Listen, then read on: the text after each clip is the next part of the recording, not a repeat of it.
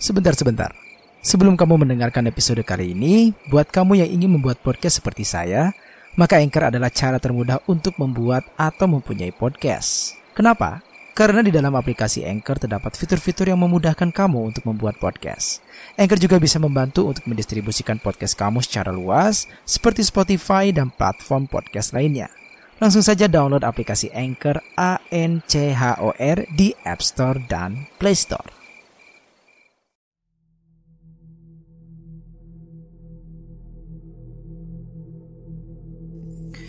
Bismillahirrahmanirrahim. Assalamualaikum warahmatullahi wabarakatuh. Selamat malam, selamat pagi, dan selamat siang buat teman-teman semua yang sedang mendengarkan saya kali ini. Saya Doni, selamat datang di Merinding Story. Halo teman-teman semua apa kabar? Semoga teman-teman selalu dalam keadaan sehat walafiat Selalu dalam lindungan Allah subhanahu wa ta'ala Dan tentu saja semoga teman-teman selalu terhindar dari virus COVID-19 Yang sampai hari ini masih mengancam kesehatan kita semua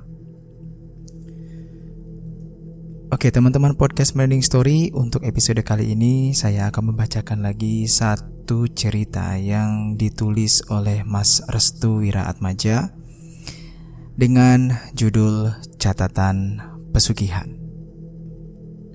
Buat teman-teman mungkin yang pernah tahu atau nonton ataupun mungkin pernah baca mengenai Death Note Nah catatan pesugihan ini hampir sama seperti Death Note ya. Apa yang akan terjadi di cerita catatan pesugihan ini? Silakan teman-teman dengarkan podcast Merinding Story sampai selesai. Dan tentu saja teman-teman juga silakan mendukung Mas Restu Wiratmaja sebagai penulis dari cerita ini dengan um, membaca cerita-cerita beliau di Karya Karsa atau teman-teman juga bisa kunjungi Twitter dari Mas Wira, Mas Restu Wira Atmaja ini. Karena beliau juga selalu mengupload atau mengupdate ceritanya di Twitter. Dan semua link mengenai karya Karsa, Twitter dan juga media sosial dari Mas Wira ada di kolom deskripsi ya. Oke, silakan teman-teman bisa cek sendiri. Oke, kita langsung saja masuk ke cerita catatan pesugihan bagian pertama. Tapi jangan lupa untuk follow podcast Merinding Story di Spotify. Terus kemudian jangan lupa kasih bintang 5-nya Dan menuliskan komen di episode kali ini. Kalau sudah silahkan teman-teman bisa mulai berdoa. Pasang headsetnya, siapkan cemilan Karena cerita akan segera dimulai. Catatan pesugihan bagian 1 Berikut kisahnya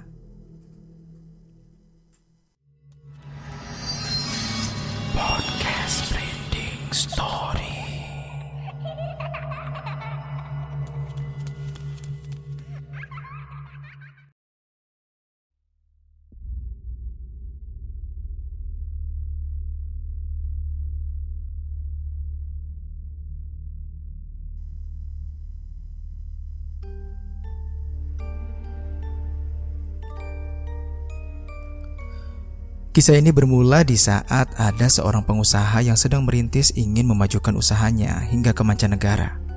Bisa dibilang usaha ini sangatlah terkenal di tempat yang saya maksud. Sebut saja Pak Sugeng.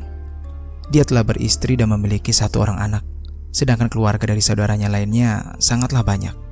Bisa dikatakan, keponakan dari Pak Sugeng ini jumlahnya banyak. Total ada tujuh keponakan yang dimiliki oleh Pak Sugeng dari masing-masing empat saudaranya. Masing-masing nama keluarga dari Pak Sugeng antara lain Anak pertama bernama Soleha Memiliki dua orang anak yaitu Reni dan Roni. Anak kembar. Anak kedua adalah Sugeng sendiri Memiliki satu orang anak bernama Warnia. Anak ketiga adalah Siti Memiliki satu orang anak bernama Dani. Anak keempat adalah Darsim Memiliki dua orang anak bernama Jaja dan Wahyuni. Anak kelima adalah Safari memiliki dua orang anak bernama Raffi dan Wulan.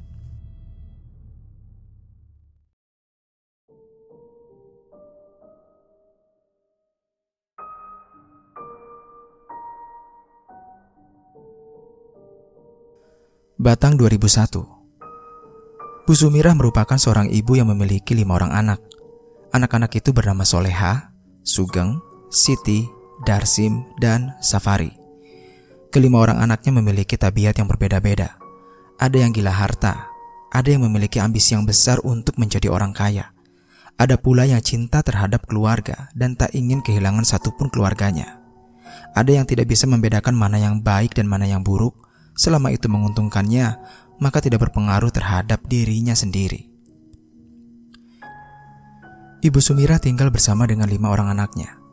Entah karena ketika suaminya meninggal, dia harus bekerja untuk menghidupi kelima orang anaknya, atau karena rasa prihatin yang dimunculkan oleh dirinya sendiri terhadap kesejahteraan anaknya di masa yang akan datang.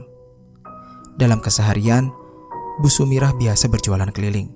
Tidak peduli berapa banyak yang dia dapatkan dari hasil berjualan, yang pasti dia akan gunakan untuk keinginan anak-anaknya.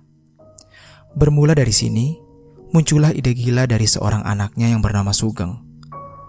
Tanpa diketahui, apa yang dipikirkan resiko ke depannya. Sugeng diam-diam memberanikan diri untuk melakukan sebuah hal yang sangat dilarang dan mengerikan. Dia melakukan perjanjian kontrak dengan seorang dukun yang tujuannya adalah untuk menjadi seorang yang kaya raya. Sugeng sendiri merupakan seorang pengusaha yang sedang merintis kecil-kecilan. Sugeng berupaya untuk merahasiakan ini dari seluruh keluarganya agar tidak diketahui dari mana dia mendapatkan uang yang melimpah.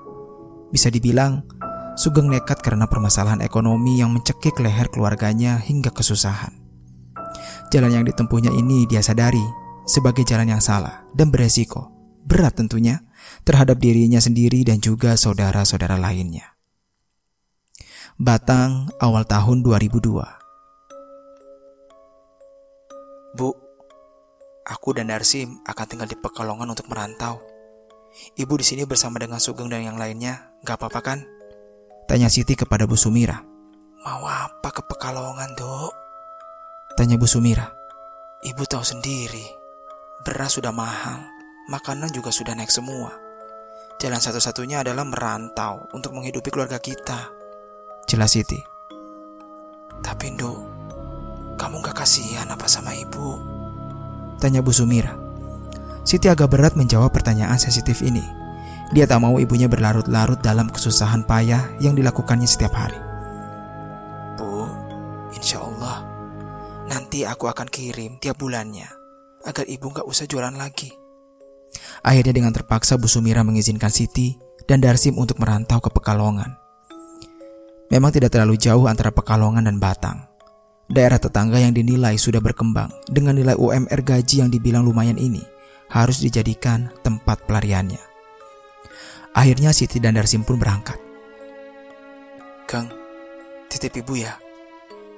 Saya dan Darsim ingin merantau ke Pekalongan. Kamu jaga yang lainnya. Ucap Siti. Sugeng tersenyum walaupun dia sudah bekerja, namun belum juga mampu untuk menghidupi seluruh keluarganya. Kini tinggallah di Batang yaitu Bu Sumira, Sugeng, Soleha, dan Safari. Sedangkan Darsim dan Siti, dia merantau ke Pekalongan. Siti dan Darsim berada di tempat yang berbeda di Pekalongan.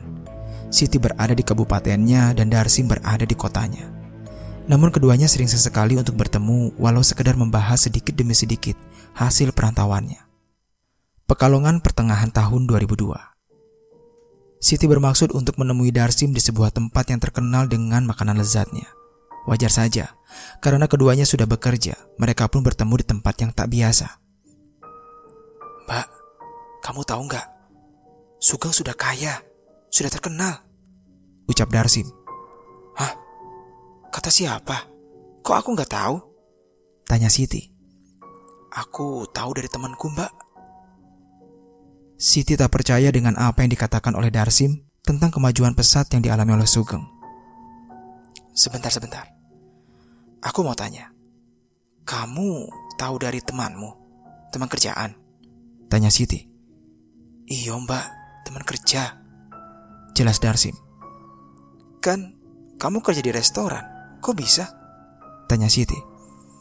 Kebetulan pasokan makanan diambil dari Batang dan katanya yang punya itu adalah orang asli Batang, namanya Sugeng.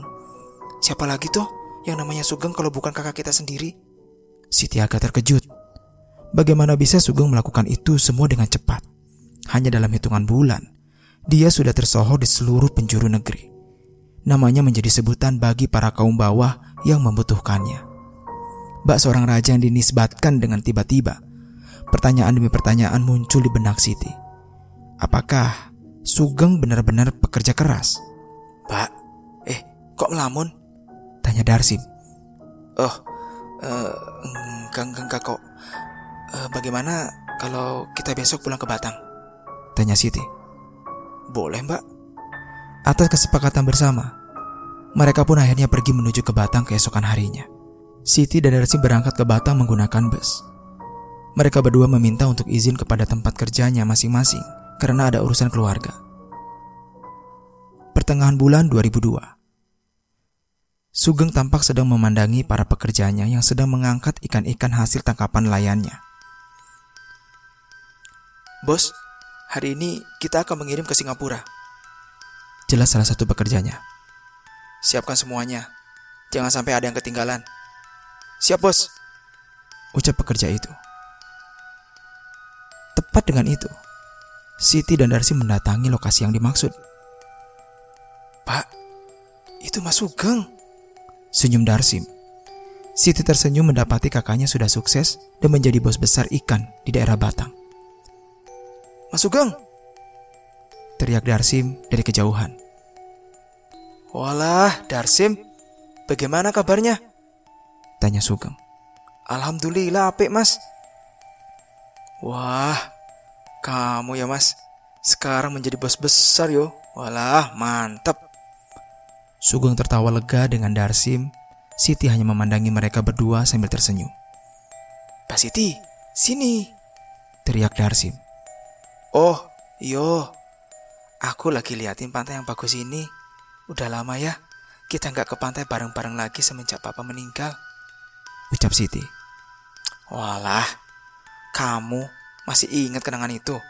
Sudahlah, kita nggak usah ingetin itu lagi. Bapak sudah meninggal kan? Sudah nggak bisa diharapkan lagi, iya toh? Tanya Sugeng. Siti terkejut mendengarnya. Maksudmu apa, Mas? Tanya Siti. Oh, enggak, enggak, enggak. Maksudku, kita sudah dewasa. Kita juga harus menikah lalu berjuang dan mandiri sendiri. Kita hanya bisa mendoakan Bapak yang sudah meninggal.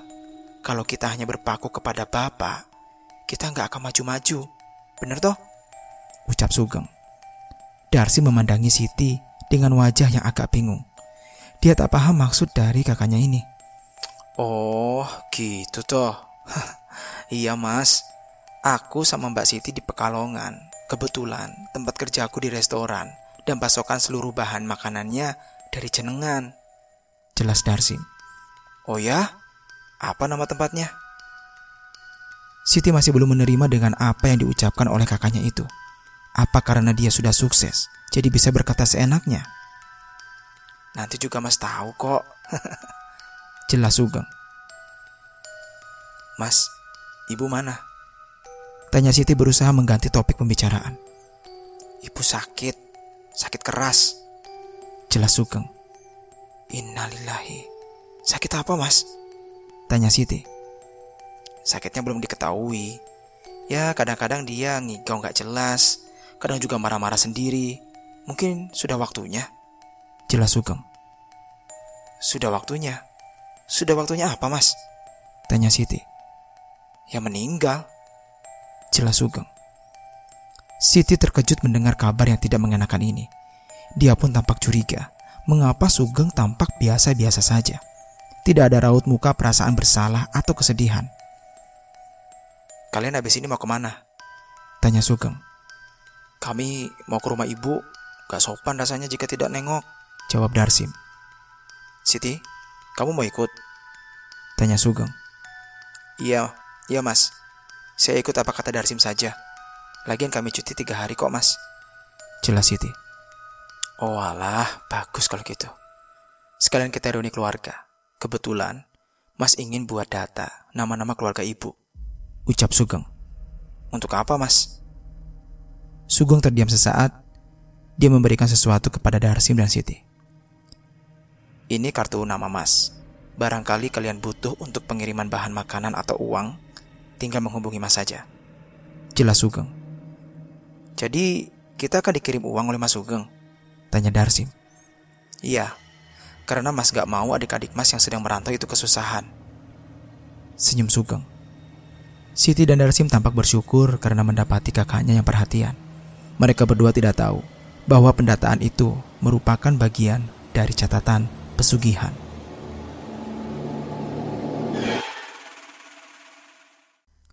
Mereka bertiga pun bertolak menuju rumah Bu Sumira. Kebetulan, setelah usaha yang dilakukan Sugeng melesat tinggi, Sugeng memutuskan untuk membeli rumah baru. Namun tidak menutup kemungkinan juga, dia sering pergi menginap di rumah ibunya, yaitu Ibu Sumira. Bu Sumira sendiri tinggal bersama dengan Soleha dan Safari, yang mana keduanya sangat setia menemani Bu Sumira, walau sakit-sakitan. Sugeng juga selalu menyuntikkan dana kepada keduanya, yaitu Soleha dan juga Safari. Mereka bertiga telah tiba di halaman lama mereka. Tempat bermain waktu kecil yang penuh dengan kenangan dan memori yang indah. Begitu juga dengan suasana yang masih sejuk seperti biasanya. Tidak ada kekurangan apa pun dalam hal kondisional yang berada di rumah. Akhirnya mereka pun memasuki rumah. Di dalam rumah, Siti dan Darsim terkejut karena rumah pun tidak ada perubahan sama sekali. Tidak ada renovasi pembangunan dan perbaikan warna cat tembok yang masih itu-itu saja warnanya. Bahkan, ruang tamu pun masih dengan kursi dan meja yang sama. Siti mulai curiga. Apakah Sugeng sangat pelit terhadap ibu? Bagaimana bisa dia tidak kasihan dengan ibunya sendiri? Setidaknya, rumah yang sudah mulai lapuk dapat diperbaiki agar enak dipandang dan ditempati. Mas, kok temboknya nggak pernah dicat lagi? Terus kursi kok nggak diganti-ganti ya? Tanya Siti kepada Sugeng. Ibu itu keras kepala, dek. Dia menolak semua pemberian diberikan oleh Mas kepada ibu. Padahal tiap bulannya, Mas juga selalu memberikan kepada Mbak Soleha serta Safari untuk keperluan masing-masing mereka. Namun, ketika Mas mau memberikan kepada ibu, ibu menolak keras. Jelas Sugeng. Memangnya kenapa, Mas? Kan Mas sudah sukses dan banyak uang. Tanya Siti. Darsim sedari tadi sibuk mencari-cari makanan di ruang makan. Dia menemukan berbagai macam makanan yang masih baru dan tak pernah disentuh oleh siapa pun. Mas, kok banyak makanan yang gak pernah dimakan ya? Kamu bazir. Jelas Darsim. Siti dan Sugeng pun langsung menuju ke arah ruang makan. Memang benar, di ruang makan itu sendiri telah tersaji berbagai macam makanan yang tak pernah disentuh. Padahal, di rumah itu terdapat Soleha dan juga Safari. Bagaimana mungkin keduanya tidak memakan makanan yang berada di ruang makan? Itu makanan buat ibu yang aku kirim. Namun ibu nggak pernah memakannya. Mungkin sudah ada beberapa yang telah dimakan oleh Mbak Soleha dan juga Safari. Kalau kamu mau makan, makan sajalah. Ucap Sugeng kepada Darsim. Serius mas? Walah, Mas Sugeng baik banget. Ucap Darsim dengan senang. Aneh rasanya jika dipikirkan secara nalar. Siti secara spontanitas merasakan banyak kejanggalan yang tumbuh pesat dalam diri Sugeng. Memang kakaknya yang satu ini gila akan harta dan tergolong pelit. Namun bagaimana mungkin dia bisa sedermawan ini? Lalu mengenai ibunya. Bagaimana bisa ibu menolak seluruh pemberian yang telah diberikan oleh Mas Sugeng kepadanya? Ibu di kamar kan mas? Tanya Siti. Tiba-tiba terdengar suara ketukan pintu dari arah depan rumah. Mas Sugeng? Sudah pulang mas? Tanya Safari. Sugeng Nasiti pun langsung menuju ke arah ruangan depan. Sedangkan Darsim masih asik memakan makanan yang berada di meja makan. Eh, iya dek. Pak Soleha mana? Tanya Sugeng. Tuh, baru turun dari mobil, ngantar ibu periksa. Tadi pagi buku mat lagi. Eh, Mbak Siti, kapan datang, Mbak? Mbak pasti datang ke sini bareng si kutu busuk itu kan? Tanya Safari kepada Siti. Alhamdulillah, tadi baru kok, sekitar sejaman. Kamu kok udah gede banget, Ri? Gimana sekolahnya? Tanya Siti. Alhamdulillah lancar, Mbak. Jawab Safari. Darsi yang mendengar kutu busuk yang merupakan panggilan kecilnya langsung berlari ke arah Safari dan langsung memeluknya. Bulu, aku kangen kowe. Ucap Darsim sambil memeluk Safari dengan eratnya. Keduanya memang sangat akrab. Buluk itu dalam bahasa Indonesia berarti jelek. Safari mendapatkan sebutan buluk karena waktu kecil dia yang paling beda sendiri dan bisa dibilang paling jelek. Safari yang merasa geli dan jijik pun langsung melepaskan pelukan kakaknya. Sekarang aku udah gantung loh. Cewek-cewek aja banyak yang naksir, tapi aku tolakin. Jawab Safari dengan sombongnya.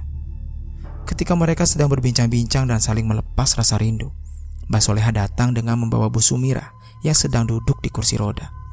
Siti langsung sungkem kepada ibunya. Bu, Siti dan Darsim pulang. Ibu baik-baik saja kan? Tanya Siti. Bu Sumira tak menjawab sepatah kata pun terhadap Siti. Namun, dia langsung menatap ke arah Sugeng dengan tatapan yang tak biasa. Tangannya mulai diangkat dan mengeluarkan isyarat agar Sugeng segera keluar dari rumah. I, i, ibu, ibu kenapa mbak? Tanya Siti kepada Mbak Soleha. Nanti aku jelasin. Gang, kamu balik lagi kerja gih. Ibu tidak suka kamu ada di sini. Jelas Mbak Soleha. Tanpa rasa hormat dan salam, Sugeng langsung pergi. Namun tetap saja, Bu Sumira masih menunjuk-nunjukkan jarinya kepada Sugeng. Bu, sudah, tidak bagus. Jelas Siti.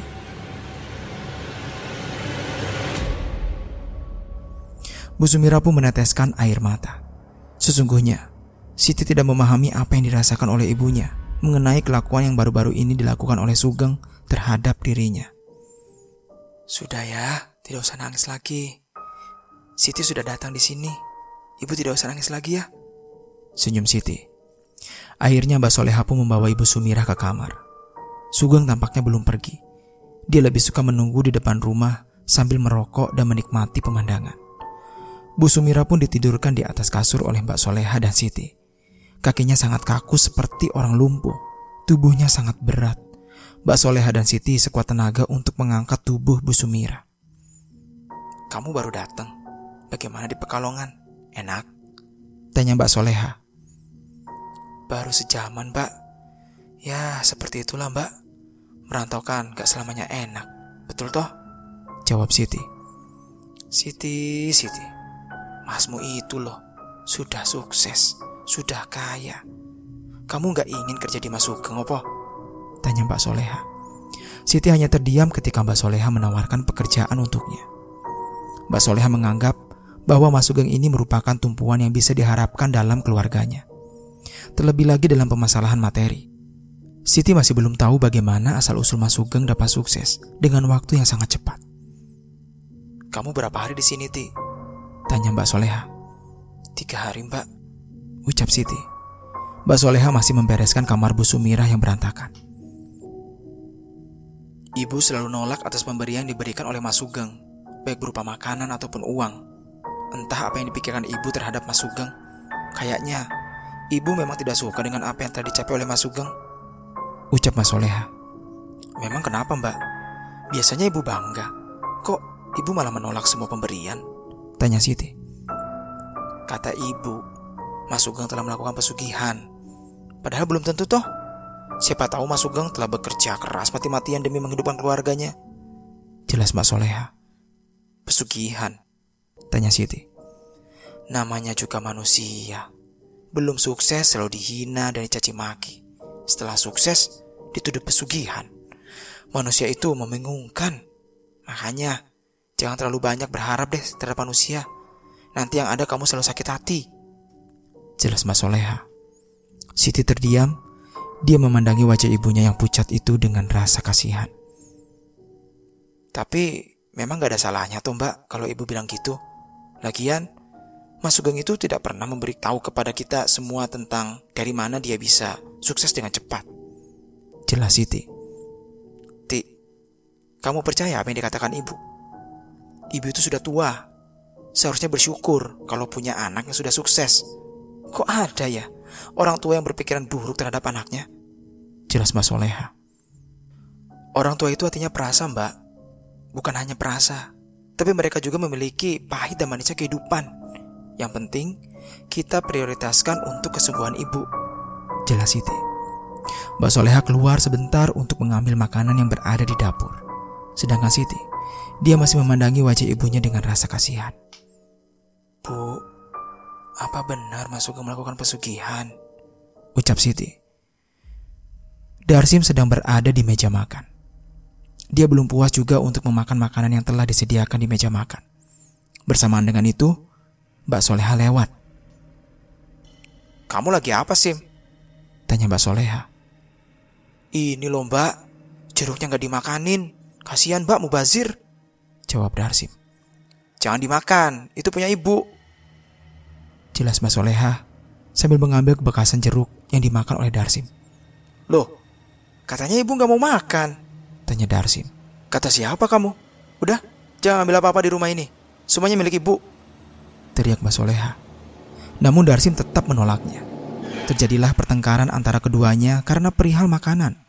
Darsim pun menyenggol makanan hingga terjatuh ke lantai. Kamu kenapa sih Sim? Kurang makan di perantauan? Teriak Mbak Soleha. Siti yang mendengar suara teriakan Mbak Soleha langsung menuju ke arah ruang makan. Ada apa mbak? Siti terkejut ketika banyak makanan yang terjatuh di lantai. Tanpa banyak lama, Darsim pun mengambil makanan itu lalu berlari ke arah depan rumah. Sim, balikin makanannya. Itu punya ibu. Teriak Mbak Soleha. Mbak, sudah, sudah. Cuma jeruk satu aja kok. Ucap Siti. Mbak Soleha langsung mendekati Siti dengan tatapan yang tajam. Apa? Cuma jeruk satu? Tanya Mbak Soleha. I iyo mbak, cuma cuma satu tok. Nanti aku ganti jeruknya mbak. Ucap Siti. Mbak Soleha memegangi kepalanya. Seperti ada sesuatu yang disembunyikan olehnya terhadap Siti dan Darsim. Siti yang melihat tingkah aneh kakak perempuannya itu menjadi bingung. Apa yang sebenarnya disembunyikan oleh Mbak Soleha sampai-sampai jeruk itu tidak boleh dimakan. Mbak, ada apa? Tanya Siti dengan lirih. Ti, lebih baik kamu sama Darsim segera pulang. Kalian berdua bikin kacau aja. Teriak Mbak Soleha. Emangnya Siti sama Darsim kacauin apa mbak? Kan Darsim cuma ngambil jeruk satu. Kalau mbak nggak ikhlas, nanti aku beliin lagi jeruk satu kilo buat gantinya. Jelas Siti sambil memasang wajah kesalnya. Tiba-tiba Safari dan Mas Sugeng masuk. Oh no, apa toh mbak? Tanya Mas Sugeng. Lihatlah, Ucap Mbak Soleha dengan wajah sedih. mbak. Kok bisa-bisanya mbak bikin kacau? Ucap Safari. Dek, kok kamu ngomong gitu? Mbak datang jauh-jauh loh dari Pekalongan buat jenguk kalian sama ibu. Kok kamu udah berani bilang gitu sama mbak, dek? Tanya Siti kepada Safari. Safari langsung menggenggam tangannya. Namun Mas Sugeng langsung menahan tangan Safari. Sudah, sudari. Ini mbakmu. Jelas Sugeng. Jangan sampai tanganku pukul tubuhmu ya mbak. Ucap Safari. Darsi yang melihat pertengkaran seluruh saudara-saudaranya hanya bisa berdiri di depan pintu. Dia tidak mengerti bagaimana bisa sifat saudara-saudaranya langsung berubah total dengan jarak beberapa bulan ditinggal di perantauan. Ti, kamu sama Darsim menginap di rumahku ya? Tanya Mas Sugeng. Siti menatap wajah Mbak Soleha dan Safari yang sudah berbeda dari yang dikenalnya selama ini. Siti pun langsung meninggalkan mereka berdua dengan wajah kesal. Safari ingin menggertaknya, namun Sugeng menghalangi langkahnya. Sudah, sudah. Jangan emosi. Belum waktunya. Ucap Mas Sugeng. Mas, bagaimana ini? Tanya Mbak Soleha. Sabar. Tarik ulur aja dulu. Biarkan Siti dan Darsim tinggal di sini. Malam ini kita jalankan ritualnya. Jelas Mas Sugeng. Di antara ketiganya, merupakan terdapat sebuah persekutuan yang pernah menandatangani kontrak terhadap sosok Ratu Ular yang disebut-sebut sebagai bagian dari pesugihan ini. Ingat, tetap layani ibu seperti biasa. Aku nggak tahu kapan Ratu akan datang. Tapi yang pasti, jika malam ini dia datang, kita sudah siap. Nanti akan kuberikan hasilnya kepada kalian semua. Ucap Mas Sugeng. Safari dan Soleha mengangguk paham. Kini keduanya merupakan bagian dari orang-orang yang melakukan pesugihan terhadap keluarganya sendiri. Siti dan Darsim langsung pergi dari rumah itu. Keduanya tampak kecewa dengan sikap saudara-saudaranya yang tidak menghormati akan kedatangannya. Mbak, kita mau ke mana? Kita mau langsung pulang ke Pekalongan. Tanya Darsim.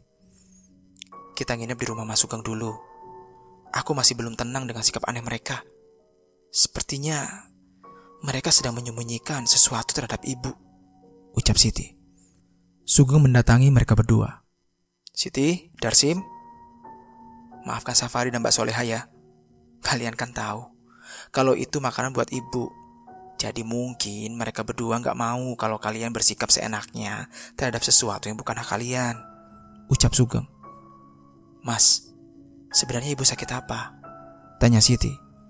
Sugeng tak bisa berkata-kata. Sugeng merasa Siti sudah mengetahui gerak-gerik yang membedakan antara sakit yang nyata dengan sakit karena dibuat-buat. Nanti aku ceritakan di rumah. Sekarang kita pulang dulu. Gak enak. Tetangga udah mulai memandang kita dengan pandangan yang aneh. Ucap Sugeng. Baik mas. Semenjak Bu Sumira sakit, Sugeng selalu dipandang sebelah mata oleh para tetangga di sekitaran rumah ibunya. Kerap kali tetangga berbisik-bisik mengenai sebuah pesugihan yang baru-baru ini sedang dikerjakan oleh seseorang mirip dengan Sugeng. Pesugihan itu merupakan sebuah pesugihan kontrak antara dirinya dengan Ratu Ular. Siti dan Darsi mendatangi rumah Sugeng yang besar. Rumah sebesar itu Sugeng hanya tidur, makan, dan melakukan aktivitasnya sendiri dan beberapa pembantunya. Aku belum menikah. Mungkin tahun depan aku bisa menikah. Karena itu, aku membeli rumah ini untuk keluargaku nanti. Ucap Sugeng. Sugeng pun mempersilahkan Siti dan Darsim memasuki rumahnya. Memang benar, di rumah Sugeng tampak sangat sepi. Dinding rumahnya dipenuhi lukisan seorang ratu dengan berbadan ular dan sesuatu yang disebut dan termasyur di pantai utara. Nyi Dewi Lanjar. Mas, ini lukisan siapa? Tanya Siti sambil menunjuk ke arah wanita cantik dengan menggunakan kain karismatik yang berkarisma itu. Kebetulan aku suka sekali dengan cerita Dewi Lanjar. Ucap Sugeng. Dewi Lanjar? Tanya Siti. Kamu tahu? Tanya Sugeng. Siti hanya terdiam, lalu pandangannya tertuju kepada sebuah lukisan dengan badan setengah ular. Kalau yang ini? Tanya Siti. Sugeng tidak menjawab pertanyaan Siti. Tampaknya, Sugeng tidak mengenal siapa yang dimaksud Siti dalam lukisan itu. Mas, kok diam? Tanya Siti. Um, mas juga belum tahu. Sepertinya sosok yang ada di lukisan itu ada hubungannya dengan Dewi Lancar. Jawab Sugeng. Darsi masih belum stabil akan kekecewaannya. Dia langsung masuk ke sebuah kamar yang kebetulan kamar itu kosong. Mas, Darsim gak apa-apa masuk ke kamar. Tanya Siti. Ya nggak apa-apa, Dek. Kan adik Mas juga. Masa Mas ngelarang? Ucap Sugeng. Siti sebelumnya minta maaf, Mas. Minta maaf karena apa? Tanya Sugeng. Ya, barangkali Siti punya salah, Mas. Apalagi kedatangan Siti dan Darsim kurang sopan dan mengena di hati Mas dan juga yang lainnya. Jelas Siti. Sugeng hanya tersenyum, dia pun berjalan menuju ke arah dapur untuk mengambil makanan. Semuanya memang telah berubah, Ti. Kita hidup dengan susah payah dan berjuang mati-matian agar mampu bertahan hidup. Jelas Sugeng. Namun, semua itu berbeda jika kita dihadapkan dengan orang yang salah. Mereka yang tidak mengerti akan arti hidup bahagia sebenarnya. Hidup itu hanya sekali. Jika memang sudah tak layak hidup, untuk apa diperjuangkan? Ucap Sugeng. Perkataan Sugeng ini membuat Siti tercengang. Siti belum tahu apa arti dari jika memang sudah tak layak hidup, untuk apa diperjuangkan. Sugeng menyerahkan makanan kecil kepada Siti. Ini memang aku beli dari hasil kerja kerasku dan memang diperuntukkan untuk kamu. Makanlah. Senyum Sugeng. Siti pun memakan makanan itu. Sementara di rumah Bu Sumira. Cepat Ri, bereskan. Kita nggak mau kan kalau nanti malam Ratu datang, kita belum siap-siap. Jelas Mbak Soleha. Pak, Ratu datang malam ini? Tanya Safari. Iyo, masuk ke sendiri yang bilang. Aduh, mati aku. Mana ibu belum siap untuk mati? Ucap Mbak Soleha. maksudnya Mbak? Kalau ibu mati sekarang, kondisinya lagi kurang bagus. Ada Darsim dan juga Siti. Pasti mereka mengira kita menggunakan pesugihan. Jelasnya. Iya juga ya mbak. Terus bagaimana? Tanya Safari. Udah, Kamu lanjutin aja dulu, sembari kita menunggu Mas Sugeng. Aku siapkan kamar untuk Ratu dulu. Ucap Mbak Soleha. Di dalam rumah Bu Sumirah terdapat sebuah kamar khusus yang terkunci. Kamar itu dipenuhi oleh kelambu dan bunga-bunga di sekeliling lantainya. Atmosfer kamar seketika berubah, seperti berada dalam kamar seorang ratu yang penuh akan karisma. Soleha memandangi sekeliling kamar yang tampak menyeramkan. Hawa merinding seketika tumbuh dan mengalir deras dalam tubuhnya. Seakan-akan dia sedang berada di hadapan sang ratu sungguhan. Soleha pun langsung keluar kamar ketika serasa telah selesai semua. Sementara di rumah Sugeng, Sugeng mulai terbuka sedikit demi sedikit terhadap Siti. Tujuannya adalah satu, yaitu untuk memanipulasi kebenaran yang benar-benar terjadi dalam keluarganya. Ibu nggak pernah suka sama Mas, karena ibu nggak percaya dengan pencapaian Mas. Jelas Sugeng. Siti menyimak perkataan Sugeng. Pernah dahulu ibu pergi ke pasar, lalu dia dimaki oleh orang-orang karena mengklaim bahwa Mas sedang melakukan pesugihan dan perjanjian kontrak dengan bawahan Nyi Dewi Lancar. Karena merasa malu, akhirnya ibu menampar Mas dengan kencang. Sugeng melanjutkan ceritanya lagi.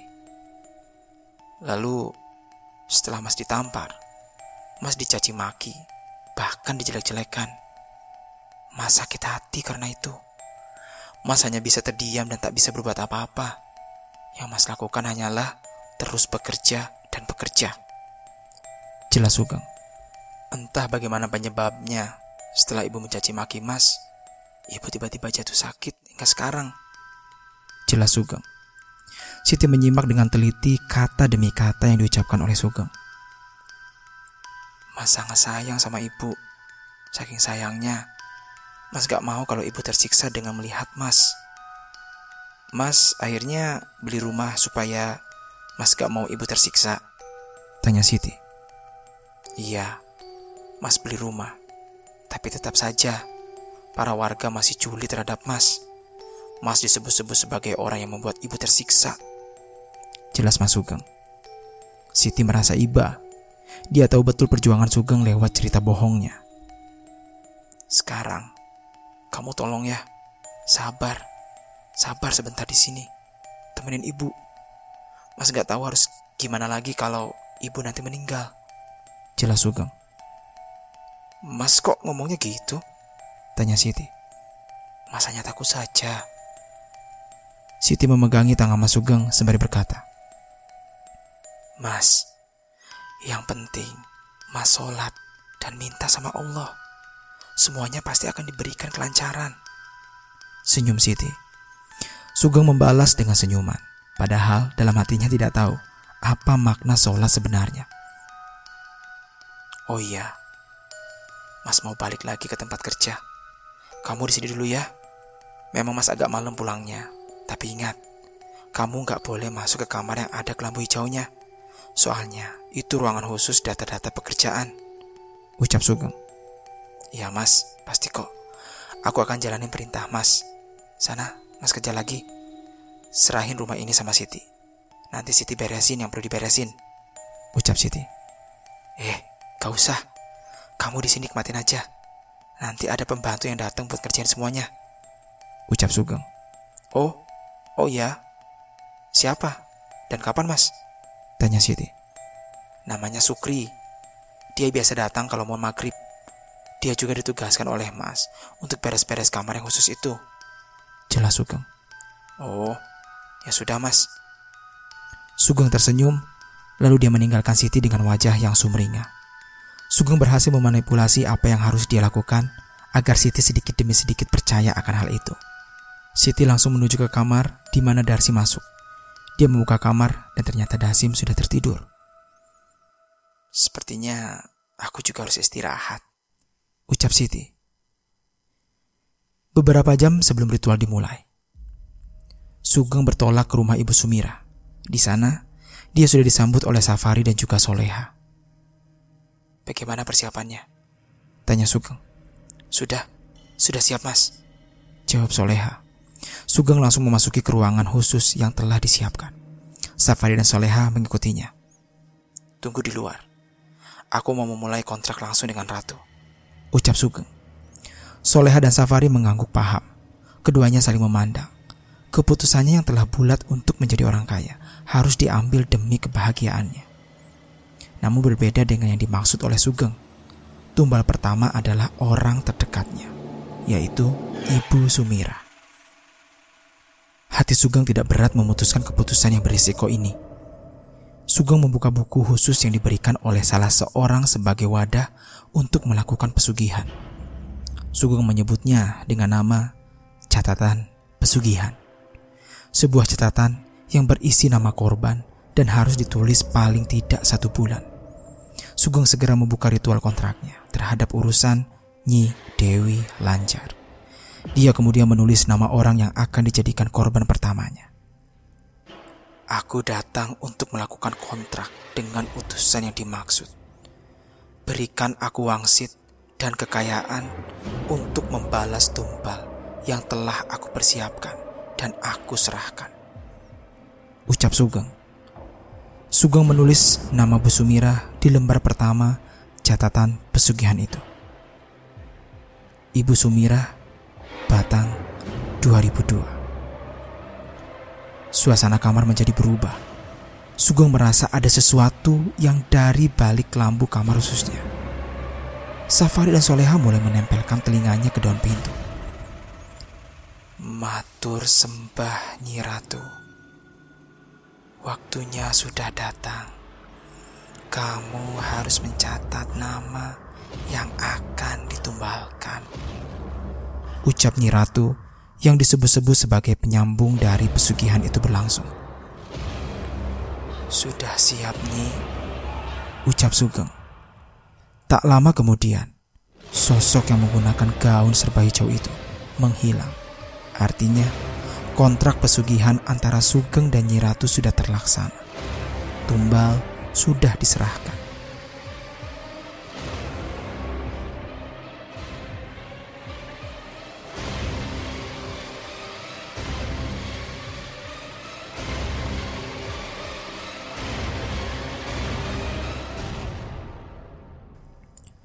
Sugeng pun menutup buku itu dia memasukkannya ke dalam baju dan diselipkannya di perut. Safari dan Soleha yang mengetahui kakaknya akan keluar langsung menghindar. Mas, bagaimana? Tanya Soleha. Kontrak sudah disetujui. Tinggal ritual malam saja yang harus diselesaikan. Jelas Sugeng. Safari hanya terdiam. Dia tak mau mengomentari sedikit pun apa yang dipikirkan oleh Sugeng dan Soleha. Pukul 17.30. Siti terbangun dia lupa melaksanakan sholat asar karena kelelahan. Dia pun langsung menuju kamar mandi dan mendapati seorang laki-laki berusia 50 sedang membereskan rumah. Pak Siti ya? Tanya lelaki itu. I iya mas, saya Sukri. Sukri ditugaskan untuk membereskan rumah dan ruang khusus setiap harinya ketika hari menuju maghrib. Mas, saya mau ke kamar mandi dulu. Saya belum sholat. Di mana ya kamar mandinya? Tanya Siti. Oh, di situ, Mbak. Ucap Sukri sambil menunjukkan telunjuknya kepada arah kamar mandi. Oh, matur suwun ya, Mas. Ucap Siti. Sami-sami. Siti langsung memasuki kamar mandi dan berwudu. Dia memang tidak lupa akan perintah wajib yang satu ini. Menurutnya, sholat adalah sebuah kewajiban yang harus dilaksanakan untuk menjaga diri dari gangguan apa pun. Setelah selesai wudhu, Siti langsung masuk ke kamar. Kebetulan, Sukri dengan sigap memberikan mukenanya kepada Siti. Terima kasih mbak udah mau sholat di rumah ini. Banyak orang baik ya? Tanya Sukri. Kok, kok gitu mas? Tanya Siti. Kan sholat juga bisa buat tolak bala kan? Pertanyaan Sukri ini membingungkan Siti yang awam akan masalah agama secara dalam. Hmm, mungkin ya mas. Uh, maaf mas, saya tinggal dulu. Soalnya mau waktu maghrib. Oh yo yo yo yo, monggo mbak monggo. Siti pun sholat. Dia bermunajat kepada Allah Subhanahu Wa Taala agar diberikan ketenangan hati dan pikirannya. Setelah sholat, Siti melihat Sukri telah membuatkan teh hangat serta makanan untuk Siti. Silakan dimakan, Mbak. Ucap Sukri. Wah, Terima kasih banyak, Mas. Sama-sama mbak. Mbaknya ini adiknya Mas Sugeng. Iya mas, kenapa ya? Tanya Siti. Mbaknya berbeda. Pokoknya jangan sampai goyah ya mbak. Kalau ada masalah sebesar apa pun. Ucap Sukri. Contohnya seperti apa mas? Tanya Siti. Mbak udah pernah ngerasain yang namanya kehilangan orang tersayang dalam hidup mbak? Tanya Sukri. Eh, belum mas. Kenapa ya? Tanya Siti. Manusia itu ketika diuji, pertama kali yang diuji adalah rasa takut. Jika manusia sudah merasa takut, itulah ujian terbesarnya. Mbak harus bisa melawan itu ketika Mbak nanti kehilangan seseorang. Jangan takut. Jelas Sukri. Siti tercengang mendengarnya. Mas, kok paham betul akan kehidupan seperti ini? Tanya Siti. Seluruh keluarga saya sudah tewas, Mbak. Mbak pasti nggak percaya kan kalau dunia ini penuh akan kegelapan yang terselip kebaikan. Tanya Sukri. Maksudnya? Tanya Siti. Sukri menyeruput teh buatannya sendiri. Manusia terkadang jahat. Itu bukan karena dia ingin berbuat jahat. Namun karena ada sesuatu yang menyebabkan dia jahat. Hatinya terselubung titik hitam yang menyeluruh hingga penuh. Di saat itulah dia menjadi jahat. Sukri kemudian menambahkan perkataannya. Jika memang seseorang sedang berada dalam kesempitan dan dia tidak melibatkan Tuhan untuk mencari solusinya, maka seluruh bisikan-bisikan jahat akan selalu menyertainya. Jelas Sukri. Bisikan jahat? Apa itu ya mas? Tanya Siti. Ketika mereka sedang asik-asiknya mengobrol, pintu ruang atas menutup dengan sendirinya dengan kencang. Sukri terkejut. Dia pun mohon pamit kepada Siti untuk segera menyelesaikan pekerjaannya. Maaf mbak, saya harus bekerja. Ucap Sukri. Ruang khusus itu berisi apa? Tanya Siti. Sukri tak menjawab pertanyaan Siti. Dia langsung menuju ke ruangan atas dan masuk ke ruangan khusus. Ingin rasanya Siti melihat dan mengetahui isi dari ruangan itu. Dia pun mulai menaiki tangga. Perlahan demi pasti, Siti sengaja memperlambat langkahnya. Sudah tampak jelas ruangan yang aneh itu. Bau semerbak menyan dan bebungaan sangat kental dan menusuk hidung Siti. Auranya juga berbeda, seperti berada dalam sebuah kamar ratu. Atmosfernya menjadi satu. Tegang, takut, penasaran, dan perasaan was-was. Siti tak tahu apa yang ada di dalam rumah kakaknya itu. Rumah yang sangat aneh dan penuh misteri ini membuat Siti semakin penasaran akannya. Mas, Mas Sukri? Tanya Siti. Tidak ada jawaban. Siti juga memandangi sekelilingnya. Dia takut barangkali ada Mas Sugeng yang mendapati naik ke atas karena sebagai salah satu pantangan juga baginya. Siti sudah berada di depan kamar khusus itu. Dia pun mencoba untuk merendahkan tubuhnya dan mengintip sesuatu yang ada di dalam lewat lubang kecil di pintu tersebut. Betapa terkejutnya Siti ketika dia mendapati seorang wanita dengan berselendang hijau dan kepalanya dipenuhi dengan ular sedang terduduk di sebuah kursi, lebih tepatnya sofa, khusus kerajaan. Entah apa yang terjadi, baru juga Siti melihat walau tidak secara jelas. Nafasnya tiba-tiba terasa sesak. Dadanya seperti diikat oleh tali tambang yang kuat, lalu ditarik-tarik seperti budak. Siti pun terjatuh di situ. Sukri mendengar suara seseorang yang terjatuh di depan kamar. Namun dia tahu, jika penyerahan tumbal sedang dilakukan. Sukri tidak mau banyak berkata dan ia hanya terdiam sambil duduk menunduk. Bersamaan dengan itu, Sugeng tiba. Dia merasa bahwa ada seseorang selain suruhannya telah naik ke atas kamar. Sugeng langsung berlari. Dia mencoba untuk mempercepat larinya walau naik tangga sekalipun. Siti? Sugeng terkejut ketika mendapati wajah Siti sudah memucat. Sugeng berada di hati yang penuh kebingungan. Di lain sisi, penyerahan pesugihan sedang berjalan dan lain sisi pula, dia harus mendapati adiknya terkena tulah karena berhasil mengetahui wanita yang disebut-sebut sebagai perantara dari pesugihan itu sendiri. Sugeng pun langsung membawa Siti ke bawah. Dia mencoba untuk menenangkan dirinya agar bisa berkomunikasi dengan Nyi Ratu, agar segan untuk mencabut tulah yang mengenai adiknya, Siti. Kemudian muncullah suara Hatif, suara tanpa rupa, yang terdengar jelas di telinga Sugeng. Seketika, Sugeng langsung menundukkan badannya sebagai tanda hormat. Perempuan itu tidak sopan. Ucap suara Hatif itu. Sugeng meminta maaf kepada Nyi Ratu atas kecerobohan yang terjadi kepadanya. maafkan Nyi, maafkan. Ucap Sugeng. Dengan seketika, Siti terlepas dari tulah itu. Wajahnya kembali normal. Nafasnya juga kembali seperti sedia kala. Ini bencana, ucap Sugeng. Sugeng pun langsung berlari ke arah kamar khusus yang berada di atas. Dia kemudian langsung memasuki kamar itu karena penyerahan pesugihan sudah selesai dilakukan. Ketika kamar itu dibuka, Sugeng mendapati Sukri sedang memohon-mohon ampun. Ampun mas, ampun, itu bukan salah aku mas. Mbaknya sendiri yang naik sendiri. Ampuni saya mas. Ucap Sukri dengan wajah ketakutan.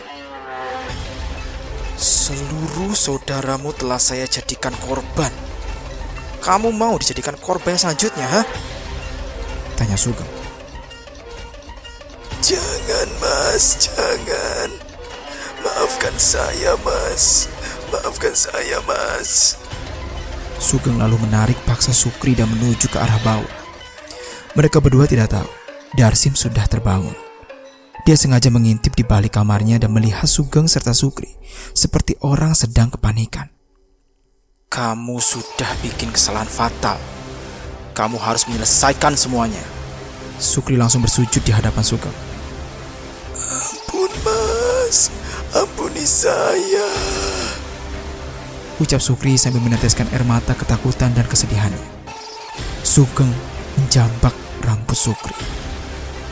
Sakit mas, sakit. Ucap Sugeng. Buat Siti supaya lupa akan hal ini. Iya mas, nanti akan saya beritahu dia. Tolong lepaskan saya mas, ampuni saya mas. Ucap Sukri sambil memohon ampun. Sugeng melepaskan tangannya dari rambut Sukri yang beberapa bagian sudah tumbuh uban. Penyerahan tumbal telah selesai dan besok Aku akan kaya.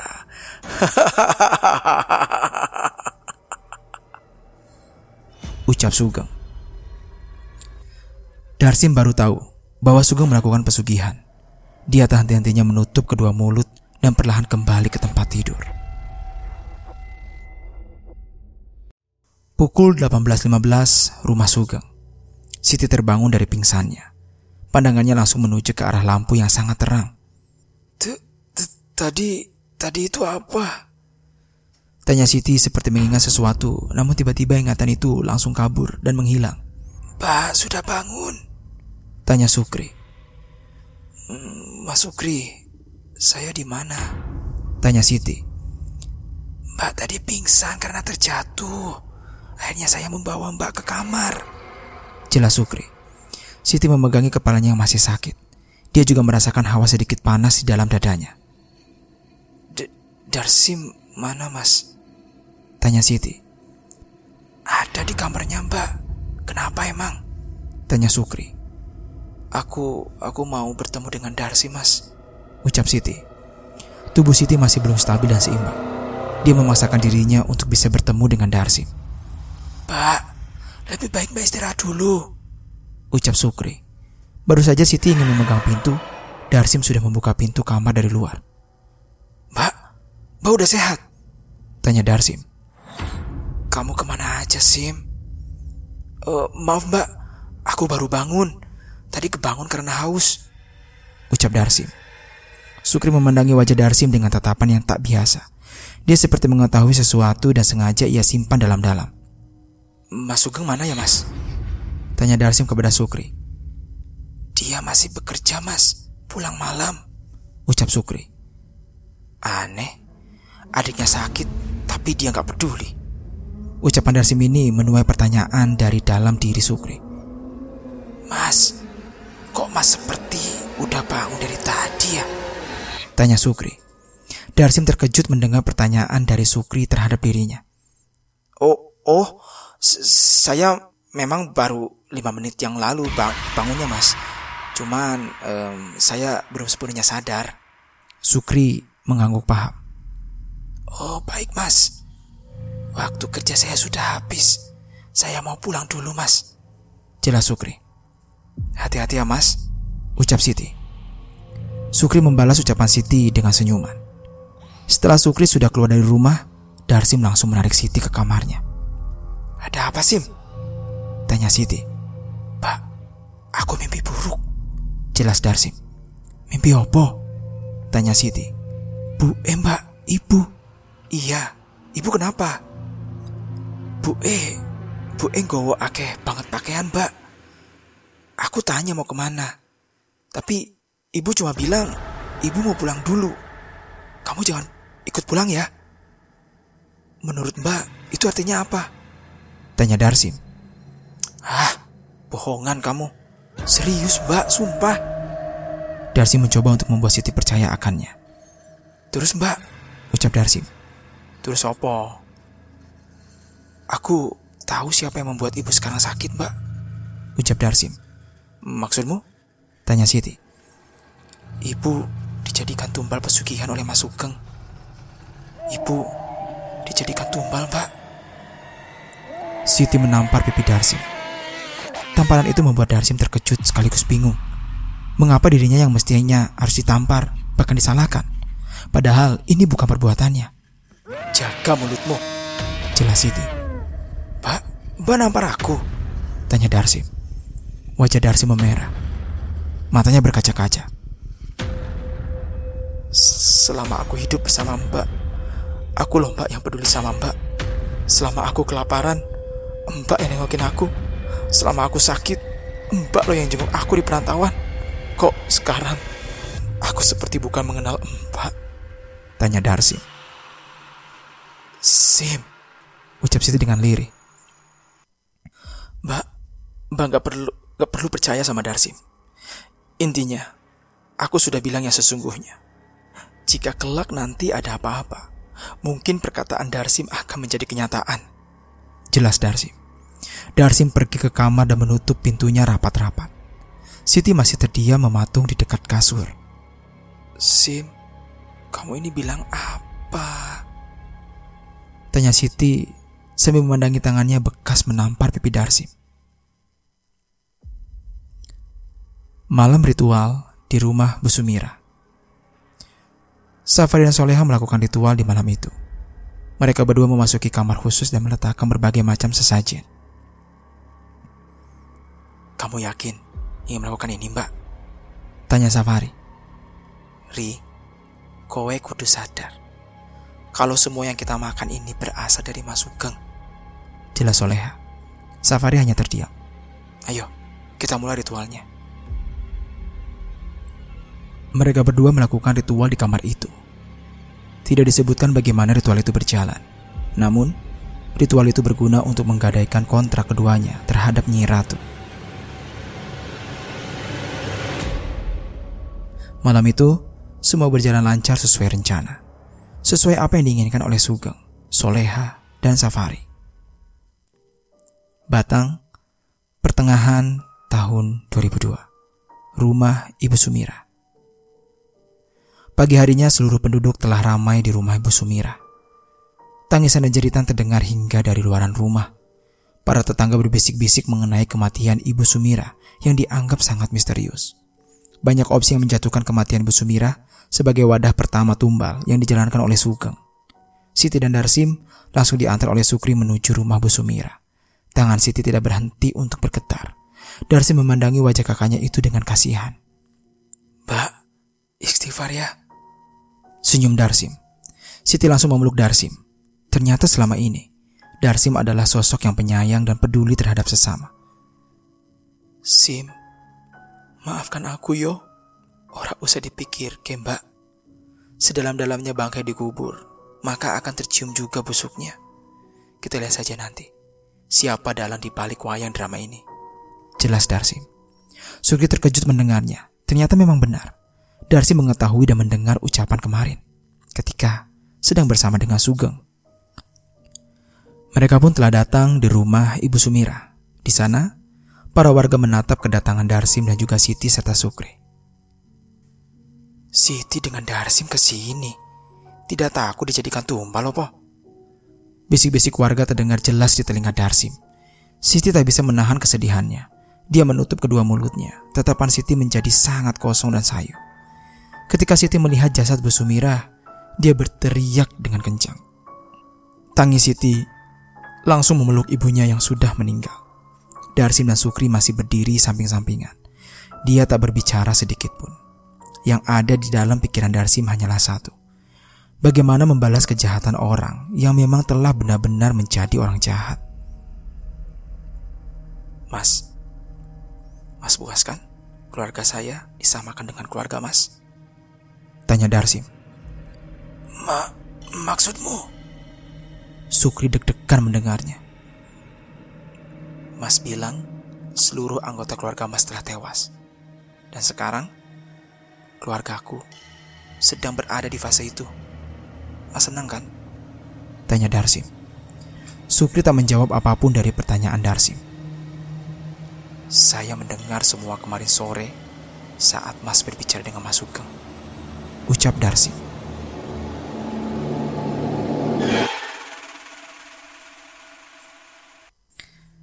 Oke, teman-teman podcast Mending Story, itulah cerita dari catatan pesugihan bagian pertama.